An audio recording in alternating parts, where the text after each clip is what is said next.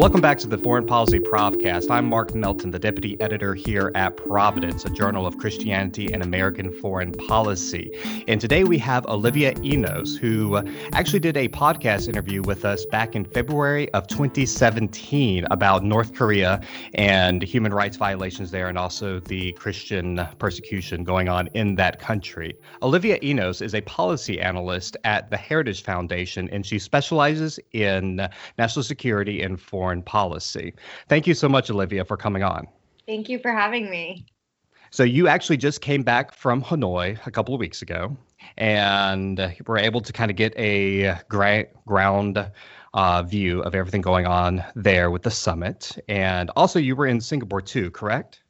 Yeah, I was at both summits. That's right.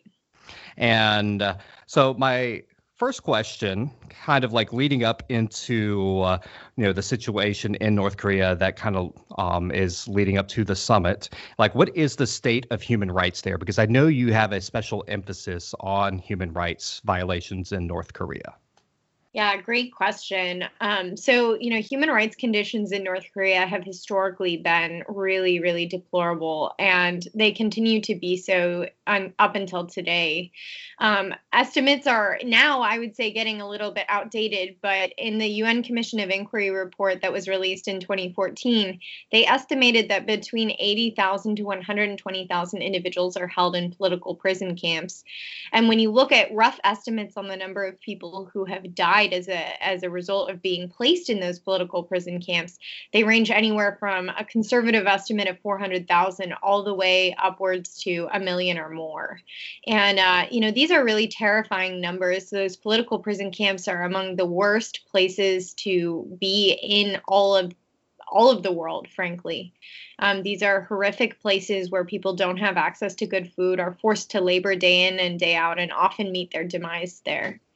Um, and even for the average North Korean, they don't enjoy the basic freedoms that many Americans enjoy. Um, they can't watch, for example, South Korean dramas or American movies without fear of reprisal. And many, um, you know, persons of faith there could be murdered in broad daylight for mere possession of a Bible.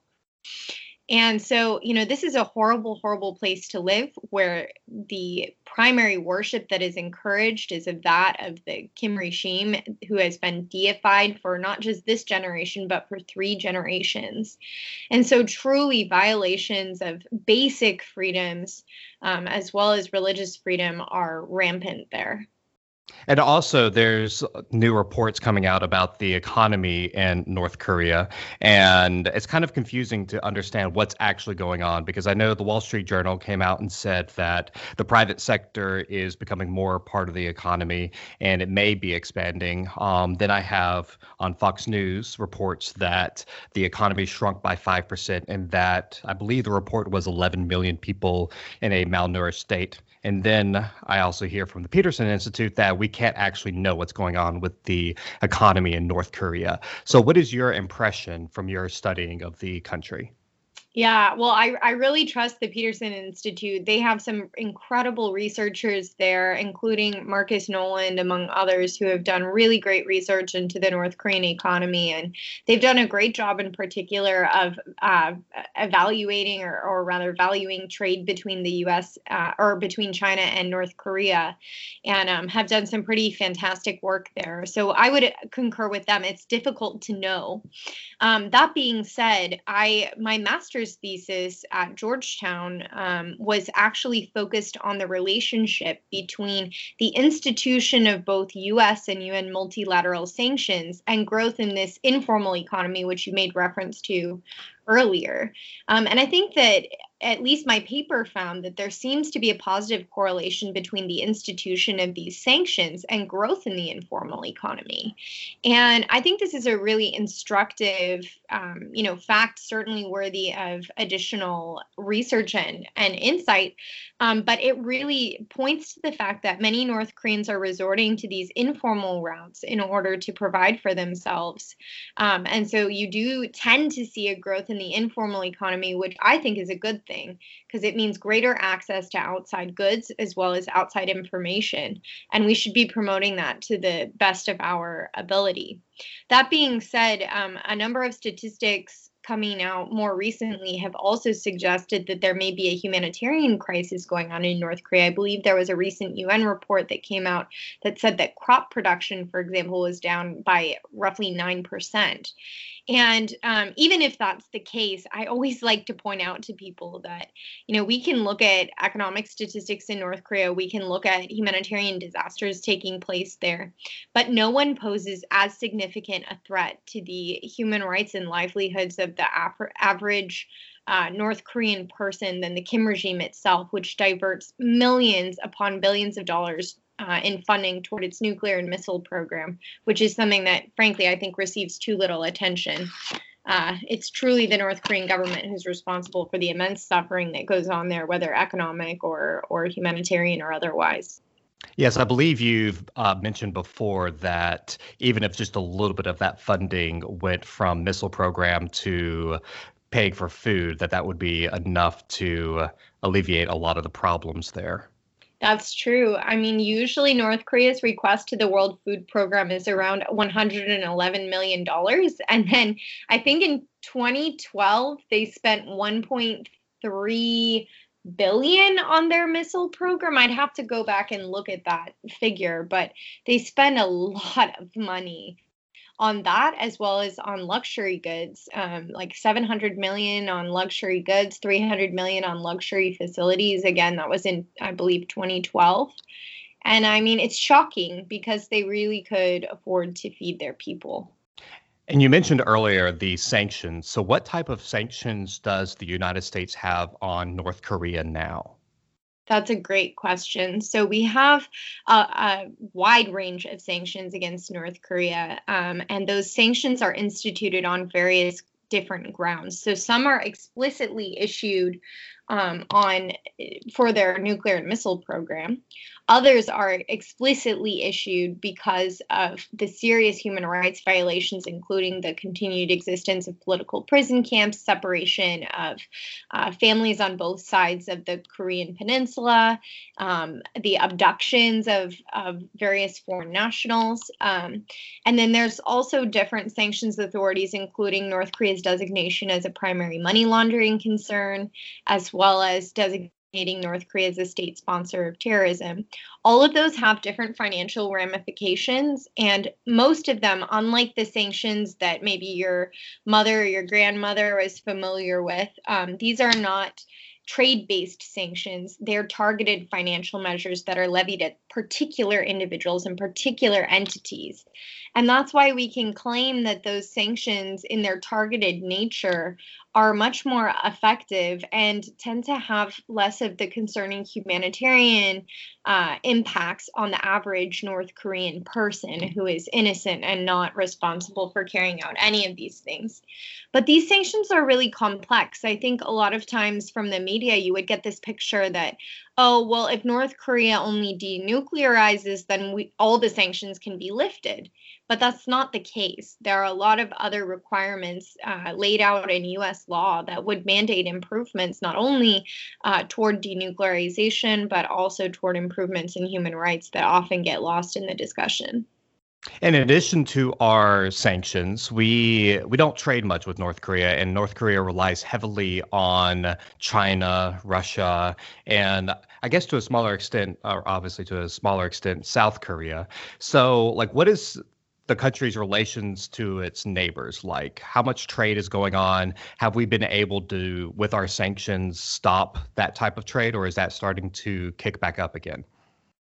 One of the really negative impacts from engaging with North Korea at the Singapore summit was that that maximum pressure strategy that the Trump administration said was their top priority was substantially weakened. Um, literally, not even 24 hours had passed after the first summit, and you had both Russia and China saying, okay, things are back to normal. We don't need to enforce sanctions as much. And so you've seen a weakening in particular in how um, those countries are instituting their sanctions and their willingness to support U.S. efforts. Um, and, you know, if in fact post Hanoi summit we're returning to a maximum pressure strategy, I think it's going to be much more difficult to convince those countries to institute those sanctions in a in a unified manner. Um, I think that China, um, you know, Peterson Institute is another great resource for this, but they have, uh, you know, sort of tracked China North Korea trade for a long time now, and those are valuable statistics to look at. I have not yet, I have not looked at them recently, so I don't know whether or not trade is up between the two countries. But China is notorious for laundering money for the Kim regime. It's one of the reasons why many uh, North Korea watchers have been critical of the Trump administration for not targeting Chinese banks who we know are responsible for laundering money for the regime and likely can be held, you know, partially complicit in the, the continued proliferation of their missile and weapons programs. So, why is the Trump administration not targeting the Chinese banks? Is it because he's hoping for a trade deal with China, or are there other issues at play? You know, I think experts have been calling for the, you know, targeted sanctioning of these Chinese banks for a long time, and this even predates uh, trade negotiations. It even predates the Trump administration. Um, many had urged the Obama administration to do the same. I think some of it may have to do with various political interests at stake in our U.S. China relationship, uh, and that's fair. But the reality is, is that it's hard to call it maximum pressure if you're not going after the very financial institutions that continue to enable North Korea to continue its its proliferation activities. And so I think that, um, yeah, in some sense, it's almost insincere. Um, but it's it's unclear because we have targeted Chinese banks in the past. Um, the only example that comes to my mind was in 2005 when the US sanctioned Banco Delta Asia and they were in the midst of six party talks.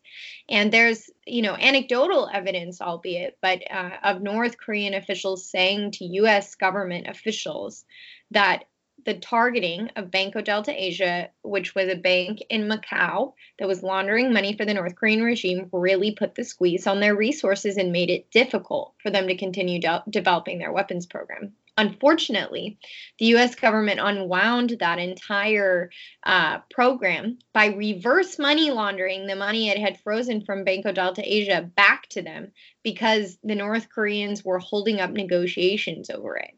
So we made a really poor uh, political calculation and diplomatic misstep at that time. And I think it's time to learn from that mistake and go back and actually target those banks. And what is the relationship between South Korea and North Korea like now? Has President Moon of South Korea been able to move the country closer to a peaceful relationship, or like what else is going on there? Yeah, well, Mark, the in South Korea, Moon Jae-in has made warming or normalization of relations between North and South a legacy issue. And I always get nervous. It doesn't matter what country it is, what political party it is, when something becomes a legacy issue, because people are usually willing to do things that they weren't willing to do before in order to make concessions and to make progress toward achieving that milestone so that it can be a part of their legacy.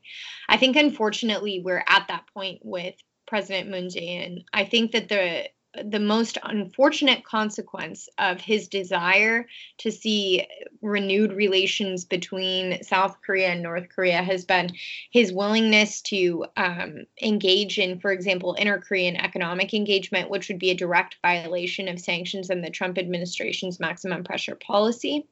I think that it's also resulted in a wedge being driven between the strategies of US and South Korea, who are longstanding allies. And it's the wedge has been driven at a point where the two nations need to look like they're on the same page more than ever. We're in negotiations with North Korea. I mean, I guess it's sort of questionable now after Hanoi whether or not that is in fact the case, but this is very, very concerning. And I think that the most important thing for the US in this is to really emphasize the continuation of that alliance relationship, which has borne a lot of fruit over the last several years.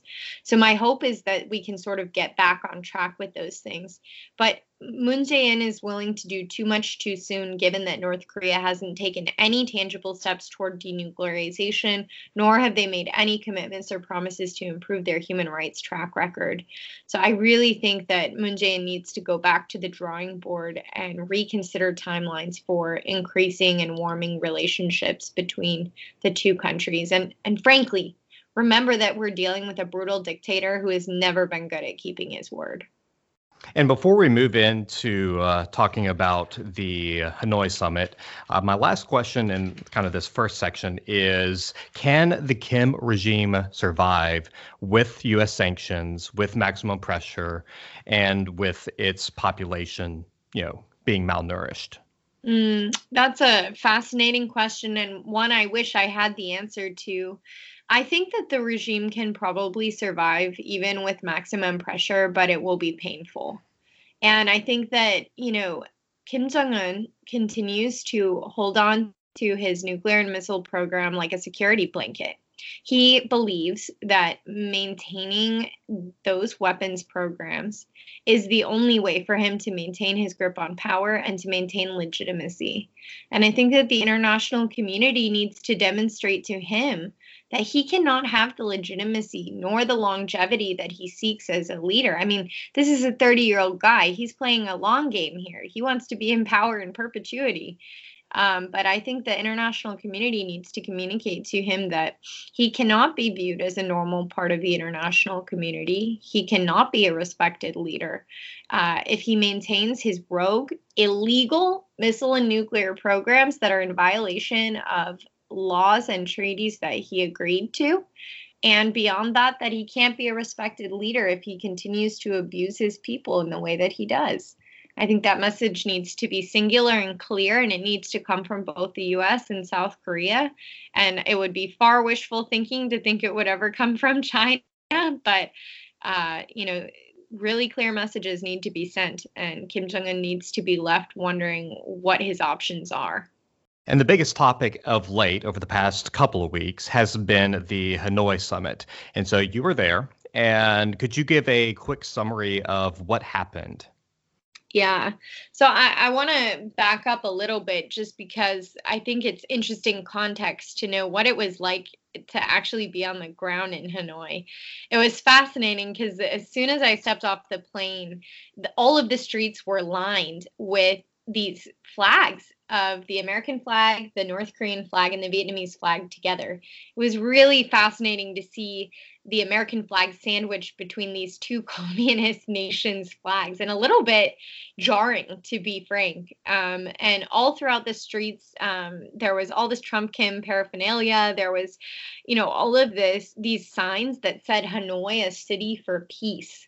Um, and it was clear that the Vietnamese thought that they would be ushering in a new era of relationship between North Korea and the US, and that just wasn't what was delivered. Um, it as the events played out um, on the 27th, President Trump and Kim Jong Un had dinner together, and then um, the next morning they held a joint press conference. And for me, that was when I knew that things were probably not going very well. Um, President Trump got up and he said to the press, um, "Time is on our our side. We have plenty of time. We don't need a deal today, um, you know. But if we can get one, great." And Kim Jong Un, in a shocking turn of events, ended up responding to um, a Washington Post reporter, David Nakamura's question about what he saw the prospects of the summit being. And his answer in Korean was, I'm not pessimistic, a double negative. And, you know, I'm not much for like reading into things too much, but the body language and everything just seemed like things were not going well. So they met together after that um, for a, a short bit. I believe they met for less than 45 minutes. And then lunch was called off um, all of the reporters were expecting to have the North Korean and American delegations arrive, and uh, it was completely called off, as was the joint signing ceremony where a deal was supposed to be inked. And then, of course, we have the now infamous uh, press conference where President Trump says no deal. And the president was really wise to walk away from this type of a, a deal because it turns out what North Korea was asking for was basically the complete removal of all sanctions or all sanctions that have strong teeth at the UN level um, and at the US level. And um, was very very concerning and so i think the president was right to walk away from such a, a nefarious deal because the the exchange was for partial denuclearization but complete lifting of sanctions which is an untenable requirement um, and so now we're in this sort of in between space where we don't really know where we go from here next but uh, it was good that the president said we're not going to sacrifice maximum pressure until there's complete verifiable. Well, he didn't use the term complete verifiable irreversible dismantlement of North Korea's nuclear program, but that's what's legally required in the in the UN sanctions. And so, do you think that Trump should have held a summit at all with North Korea in Hanoi, or was it a good attempt to have peace, or should he have used other negotiation tactics? Yeah, hindsight is 50 50. But if, you know, if I were president and I didn't have both sides agreeing upon, for example, the same definition of denuclearization. North Korea agrees to this term known as complete denuclearization, which means um, denuclearization of the entire Korean peninsula, including U.S. nuclear assets that serve as, you know, sort of an umbrella in the event of uh, crisis on the Korean peninsula. Um, so we're not even agreed on on the very definitional issues, and then beyond that, um, we uh, you know, uh, we didn't clearly have agreement on what the requirements were for sanctions to be lifted. I don't think I would have pursued a summit at that point. And in my opinion, we got so very little out of the Singapore summit. Um, I published actually in advance of the summit that I, I didn't think a second summit was a wise idea because, I mean, how can you expect more out of doing the same thing? I think essentially a summit grants legitimacy to Kim Jong un that's undue. This is a brutal dictator. Uh, I always have to hammer that point, probably till I'm blue in the face. He's a brutal dictator. He's not a normal guy. And so I don't know. I, I think it was unwise to come to the table a second time. And you have focused a lot on human rights, which we've already talked about a little bit. But did President Trump address human rights enough for you, or did he use it as a rhetorical tool for kind of attacking North Korea, criticizing them? Or, like, what would you like the Trump administration to do on that front? Yeah. So early on in the Trump administration, the president was extraordinarily vocal about the severe human rights violations. When Otto Warmbier, the UVA American college student, was returned from North Korea in a comatose state, he spoke out really vividly about what had taken place and, you know, had helped to advocate for on the Warmbier family's behalf. And then, of course, we had the State of the Union address um, where the president held up uh, North Korean refugee Ji Sung Ho uh, as an example of, you know, somebody who is promoting freedom and had escaped a horrible regime.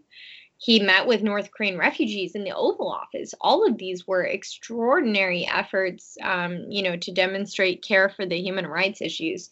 And then, as soon as we went to Singapore, all of that went straight out the window with even really regrettable rhetorical things stated, as well as, um, you know, a failure to raise human rights issues in any substantial way. In Singapore, the only thing we know was raised was religious freedom issues, which is great, but there's other really severe human rights violations ongoing that should have been raised, and they should have been raised in a tangible, deliverable way as well. And then, of course, in Hanoi, the president basically excused Kim Jong Un um, for saying that he didn't know anything about the Otto Warmbier case, which is uh, frankly uh, it's un- unimaginable. I mean, Kim Jong Un likely knew about Otto Warmbier, and so it was really awful that there was not more that was raised um, about human rights issues. And I think that this is reflective of the fact that the U.S. doesn't view U.S. strategy toward North Korea in a comprehensive manner. It views it in a single track way, which is not even reflective of current US policy. Current US policy, as I outlined, especially sanctions, um, have both human rights and national security components. So the the di- diplomatic efforts should reflect those multifaceted aspects of U.S. policy and U.S. priorities um, in in a thoughtful manner. But it's impossible. I think it's it's impossible for negotiations to be successful when you don't raise issues beyond the nuclear one because they are interconnected in very meaningful ways. One of the uh, theories I've heard or read since the summit was that Kim Jong un purposely tried to tank the negotiations by coming in and not having any other offer other than what you said, which was the near complete removal of all the sanctions. Do you think he purposely tried to uh, tank the negotiations, or was something else happening? I think it's really hard to know, you know, what is going on in Kim Jong Un's head. He says, um, you know, right before the joint or right before the press conference, um, the, there were quotes coming out that Kim Jong Un had said, I wouldn't be coming to the negotiating table if I wasn't sincere about denuclearizing. But every other action that North Korea has taken, frankly, contradicts that. Uh, over the last several weeks, um, satellite imagery as well as South Korean intelligence uh, suggests that they were rebuilding their Sohae uh, rocket launch facility, which um, is a part of their, you know, overarching weapons program, even though it's more a component of North Korea's space program. And um, the Sohae facility was something that North Korea had clearly uh, only cosmetically dismantled. Um, and, and so it's concerning because it again demonstrates why U.S. negotiators need to press for that legally required definition of complete, verifiable, irreversible dismantlement of North Korea's nuclear program. Because it has to be irreversible, it has to be complete, um, and it has to be verifiable. Um, and so I think that that is really, yeah, pretty important. And I think that whether or not Kim Jong Un came to Hanoi to make you know um, a mess of negotiations i i'm not sure we'll ever know. But we can judge north korea's other actions which seem to point in the opposite direction from being sincere in, in its desire to denuclearize. And you mentioned the uh, nuclear uh, missile site that is being rebuilt, or is it unmothballed? I don't know the technical term for that, but the like, what else is going on with their nuclear program? It seems that it's almost full steam ahead at this point. Yeah, it really does seem like it's full steam ahead. I think we have to wait and watch over the coming weeks and months to see what this looks like. I mean, it's always seemed implausible that Kim Jong un would willingly give up his nuclear program. But it is really interesting and it's i think it confirms a lot of analysts suspicions when they you know it's a couple days after hanoi and new reports are coming out that they're redeveloping the sohae facility. So i think it's you know it's definitely something to keep our eye on and to watch out for. Um, i think it's again a reason for us to go back um, and look at what is most important when it comes to our diplomatic efforts with North Korea. And they aren't what's done publicly. It's not the photo ops, it's not the big summits and the hullabaloo that surrounds them. It is really about those working level discussions. And Secretary Pompeo and Special Representative for North Korea policy Steve Biegun have consistently hit a brick wall. And so, yeah, I think there's a lot of, you know, really concerning elements to the ongoing negotiations process.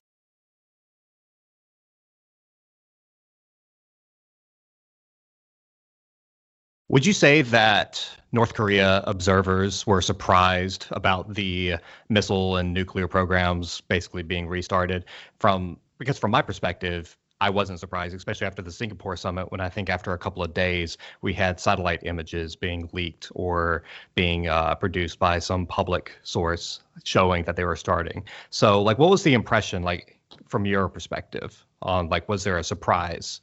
Yeah, our impressions are aligned. I was not surprised at all. And actually, I was in Hanoi. I was a little bit surprised that we didn't come out with anything that looked like success because the president had nothing really to bring back other than that he had maintained his hard line on North Korea, um, which was which was worthy. Like it was really good that um, we did not sign on the dotted line for an agreement that was not only untenable but actually illegal. Um, so no, I I agree with you, Mark. I was not surprised at all to see that they were continuing their development of their their programs and i think we can expect to see other similar activities like this in the foreseeable future unless there's some way to either restart negotiations or to so hamstring north korea with those sanctions that they're unable to continue developing their program and since the summit, we've also uh, had the announcement or the cancellation of military exercises. Like, what are the purpose of these military exercises, and why is this the gift that keeps on giving? it truly is the gift that keeps on giving. Yeah, that's great. Um, so I think we made a huge mistake in Singapore in temporarily suspending the joint military exercises. Um, and so now in Hanoi, to have both US and South Korea move forward with the full ending of those large scale joint military exercises was a significant mistake. The president has repeatedly mischaracterized those joint military exercises as as being um, you know hostile in nature but the reality is is that they're defensive they are preparedness efforts that give our troops who are serving in South Korea situational awareness and the ability to work with South Korean counterparts.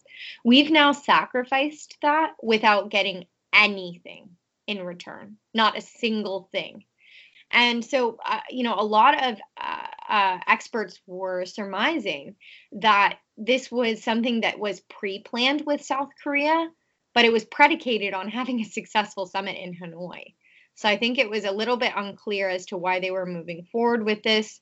But I think that part of it was this recognition that, you know, Moon Jae-in is deeply invested in having a detente with North Korea. And he wanted to be able to give something in order to entice them back to the negotiating table. But again, it's, you know, just like the Hanoi summit was too much too soon on the heels of Singapore uh, summit and all other failed closed door negotiations, um, the joint military exercises, and their full suspension, at least of the large scale ones, was too much too soon. Another thing that I think happened shortly after the announcement of the military declare or military exercises being canceled was the you know leaked reports about a you know forcing allies to pay more for hosting U.S. troops. There's this idea of the cost plus 50, where mm. the countries would pay, you know, the full cost of the troops, housing and whatever, plus 50% more. The idea of like trying to get more money for this. Um, so uh, is there talk about South Korea's relationship? How's that going to affect U.S. South Korea relations, or is this going to push South Korea away? Like, what's the dynamics there? And is that kind of in play with the military cancellations, or are they separate issues?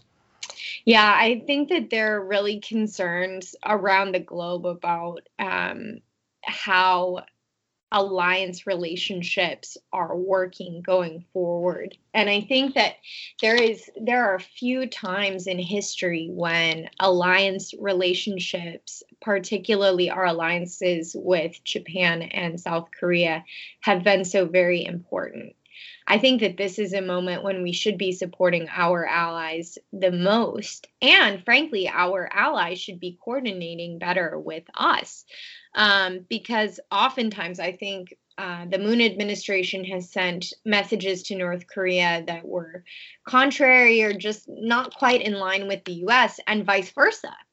And so I think that it's really important for the US and South Korean alliance to be on the same page when it comes to dealing with North Korea to send a unifying message and, and a hard line um, to North Korea. I do worry, especially how it was very difficult for the US and South Korea earlier this year to negotiate the special measures agreement, which has to do with uh, US troop presence on the Korean Peninsula, in large part because the president continued to ask for North Korea to share, uh, to pay for more of the military costs.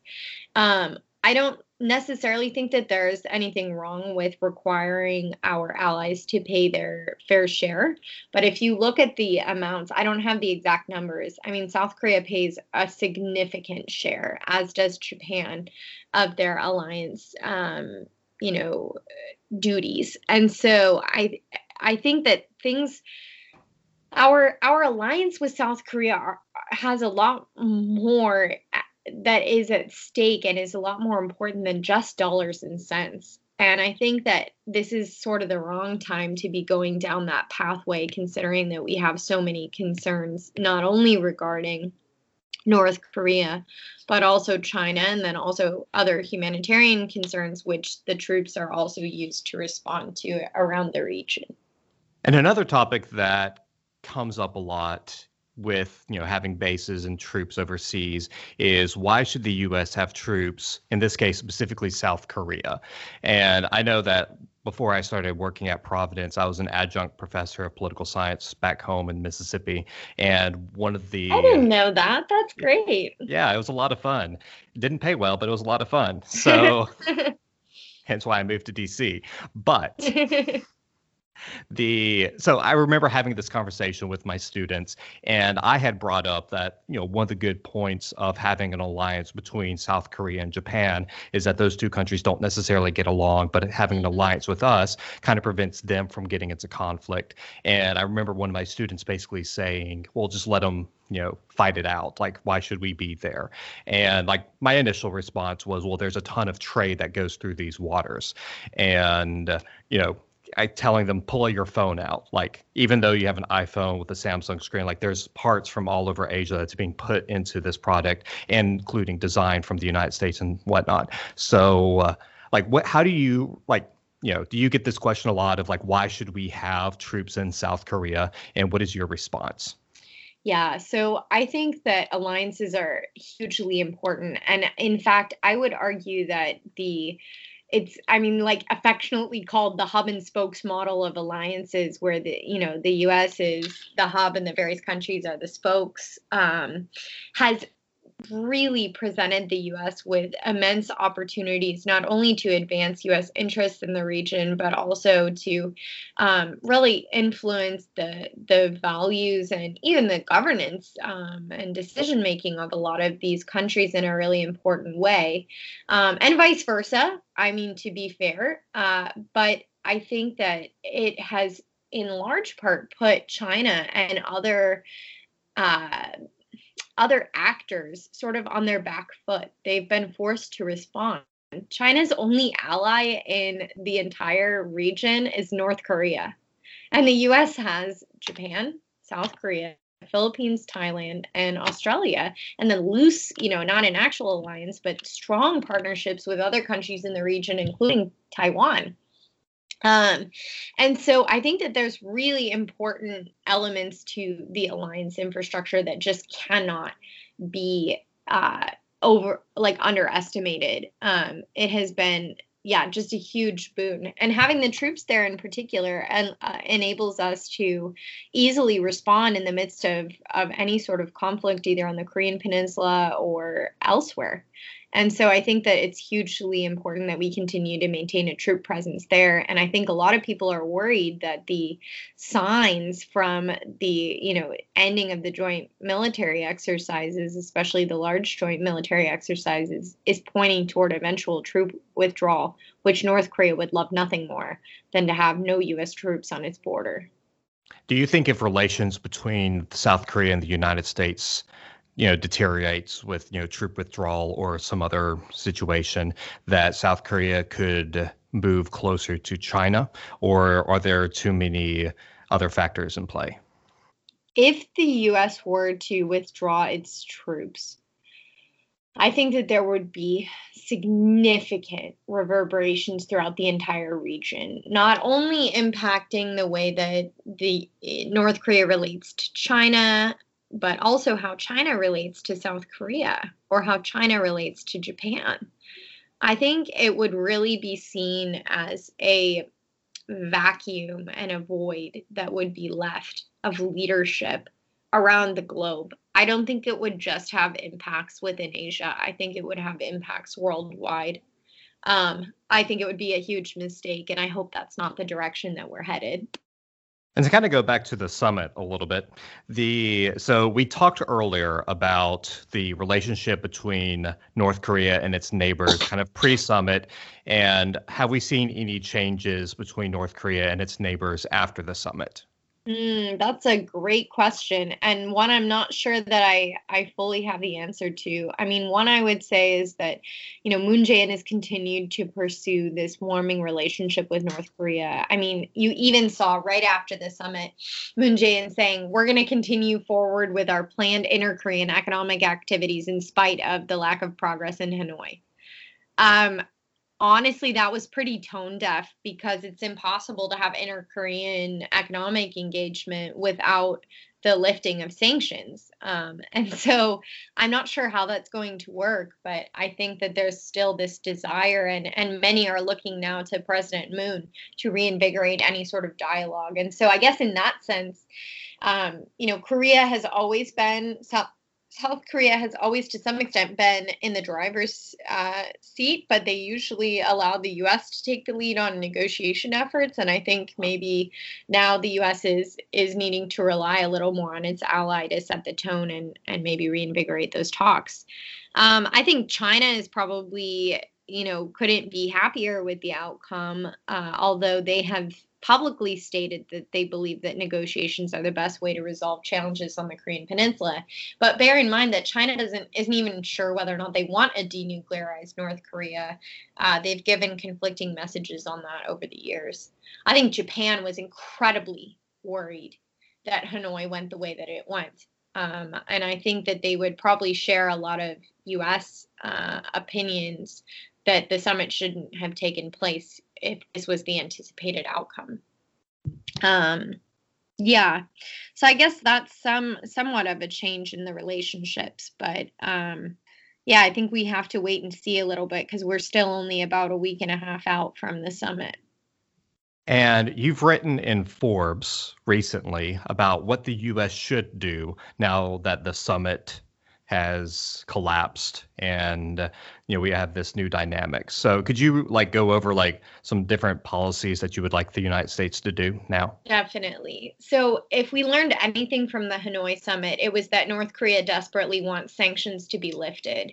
Um, in the press conference that the north korean side held after the summit they said that they wanted sanctions to be lifted um, and that that was something that they deeply desired going forward that should be a message to the Trump administration to make a return to maximum pressure policy because clearly, uh, and they even said that sanctions were what brought them to the negotiating table. So it brought them to, the negotiating table. They want them lifted.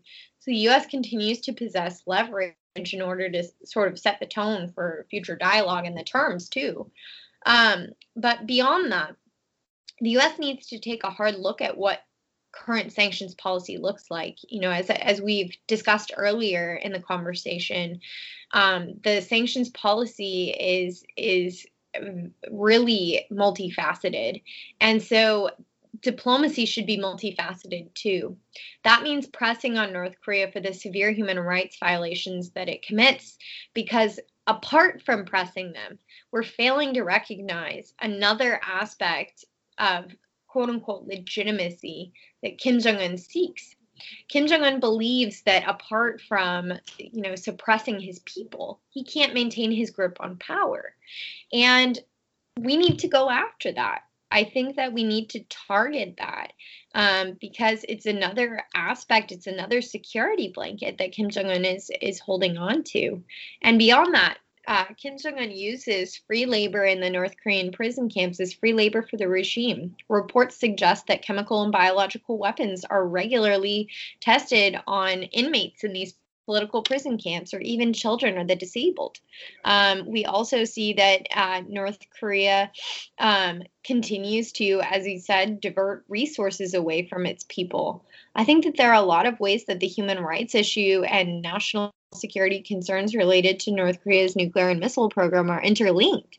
And I think apart from addressing those issues in tandem, it's going to be really hard to make progress going forward.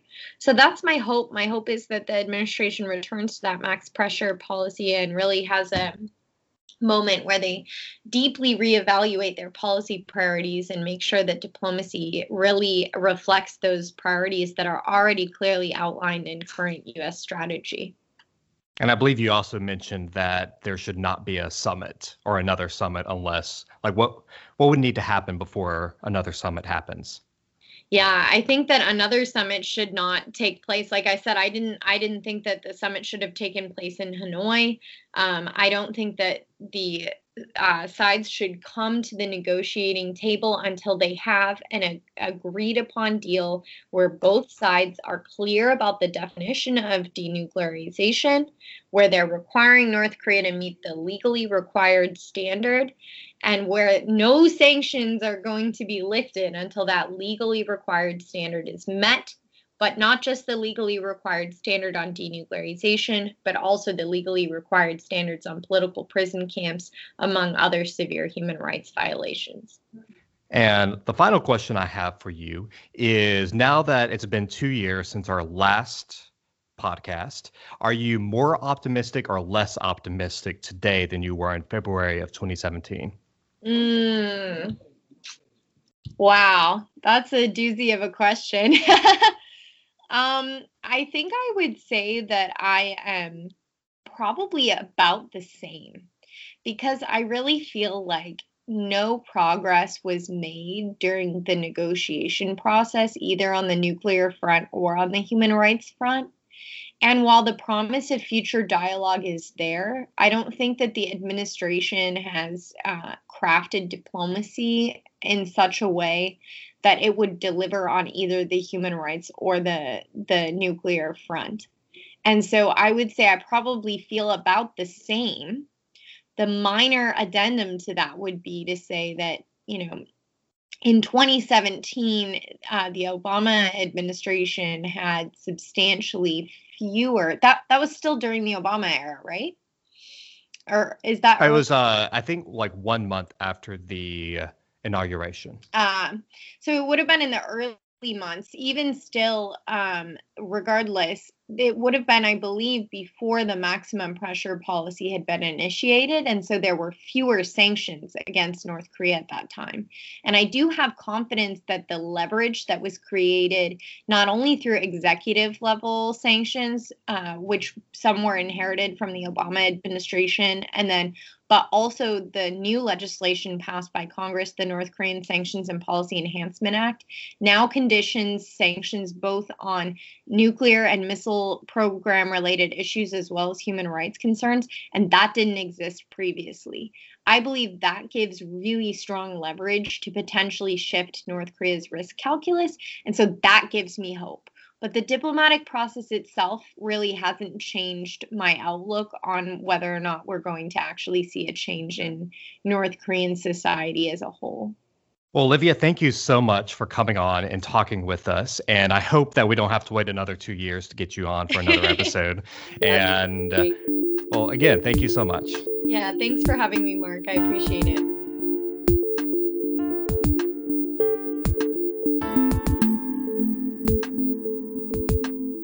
Thank you for listening to the Provcast, a regular podcast of Providence, a journal of Christianity and American foreign policy. You can find us online at providencemag.com, follow us on Twitter at ProvMagazine, and download this podcast on iTunes and SoundCloud or wherever you get your podcasts. Thank you for listening.